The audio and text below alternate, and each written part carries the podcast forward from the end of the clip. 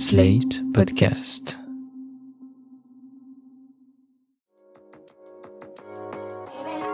Il y a beaucoup de petits ou gros mots sur lesquels on n'ose pas toujours mettre des mots.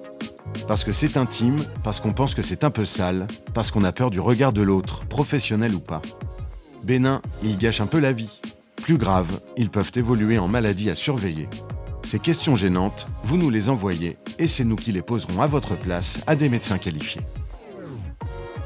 Questions gênantes, proposées par l'application médicale Livy. Karim a un problème, ses pieds, ou plutôt l'odeur de ses pieds, si forte qu'on la sent même quand il porte des chaussures. Il a essayé de les laver plusieurs fois par jour, mais rien à faire. Comment y remédier? Les conseils de Charlotte Serrano, médecin généraliste à Gennevilliers. Rassurez-vous, c'est très rarement un problème d'hygiène. C'est pas parce que vous lavez pas les pieds que vous avez les pieds qui sentent. La plupart du temps, c'est des problèmes de champignons. Par exemple, quand on fait du sport, quand on va à la piscine et qu'on marche pieds nus, ou euh, quand on va dans un vestiaire de sport collectif. En fait, on s'échange nos champignons. On marche sur le même sol et les champignons passent de pied à pied. Il y a un remède, comment je peux traiter ça? Il y a des traitements pour les, contre les champignons, bien sûr, quasi sous forme de crème ou de poudre, suivant euh, les activités qu'on va euh, qu'on va mener euh, après avoir appliqué le traitement. Mais important, pour ce traitement, il faudra le mener jusqu'au bout. Il faut pas s'arrêter dès que ça s'arrête de gratter ou de sentir. Et puis, il faut aussi traiter les chaussures, les chaussures fermées.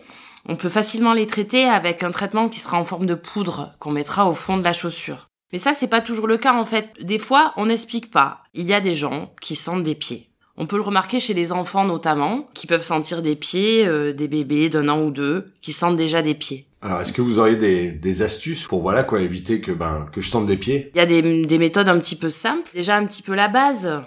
Il faut changer de chaussettes tous les jours. Il faut pas porter des chaussures fermées sans chaussettes. Et puis on peut se servir d'autres techniques pour éviter la macération, comme par exemple appliquer du talc, du talc tout simple où il n'y a pas d'agent, il n'y a pas de traitement, mais ça peut nous éviter de, de suer des pieds.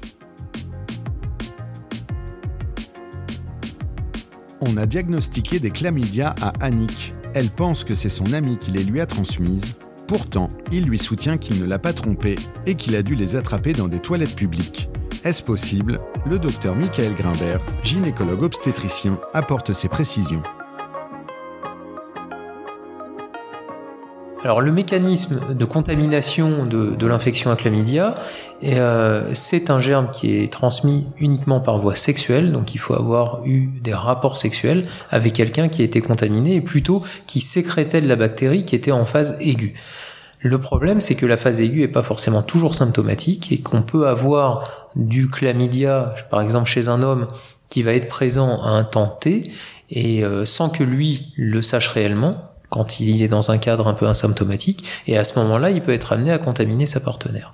Après, l'infection à chlamydia, c'est quand même quelque chose de très particulier. Ça peut donner des signes euh, qui vont être des signes d'infection, que ce soit l'homme ou chez la femme. Chez l'homme, un écoulement qu'on appelle urétral par la verge. Il peut même éventuellement y avoir de la fièvre ou des choses comme ça. Chez la femme, ça peut aller jusqu'à l'infection génitale haute, avec euh, infection des trompes, infection de l'utérus, fièvre, état général altéré. Maintenant, euh, il faut savoir de quelle infection à chlamydia on parle. Si c'est une femme chez qui on découvre euh, une, une sérologie à chlamydia, elle fait une prise de sang et qui n'atteste que d'une seule chose, c'est-à-dire qu'elle a été en contact à un moment de sa vie avec le chlamydia, il est impossible pour elle d'incriminer tel ou tel partenaire si elle en a eu plusieurs. Elle peut pas savoir lequel lui a transmis réellement. Les conséquences, il peut très bien ne pas y en avoir du tout. Donc soit, et si on se projette un peu à long terme, ça peut être en particulier chez la femme une infertilité par des obstacles au niveau des trompes qui se retrouvent bouchées. Le dépistage, il y en a, soit on est dans une phase aiguë et dans une infection génitale euh, haute, où là on va faire les prélèvements et on va identifier ce germe qu'il faudra traiter par des antibiotiques. Si c'est une infection qui n'est plus active, euh, dépistée par une sérologie qui, montre qu'il y a eu un contact avec cette bactérie à un moment de la vie, euh, mais sans pour autant qu'il y ait aucun signe infectieux, notamment dans le cadre de, de bilan d'infertilité, là il n'y a rien du tout à faire de particulier.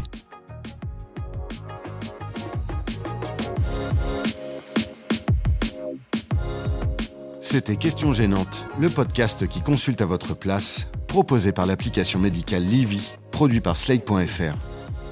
Retrouvez-nous sur Slate.fr iTunes, Spotify, Deezer ou sur votre application de podcast préférée. Si ce programme vous a plu, laissez un commentaire ou mieux, mettez-nous 5 étoiles.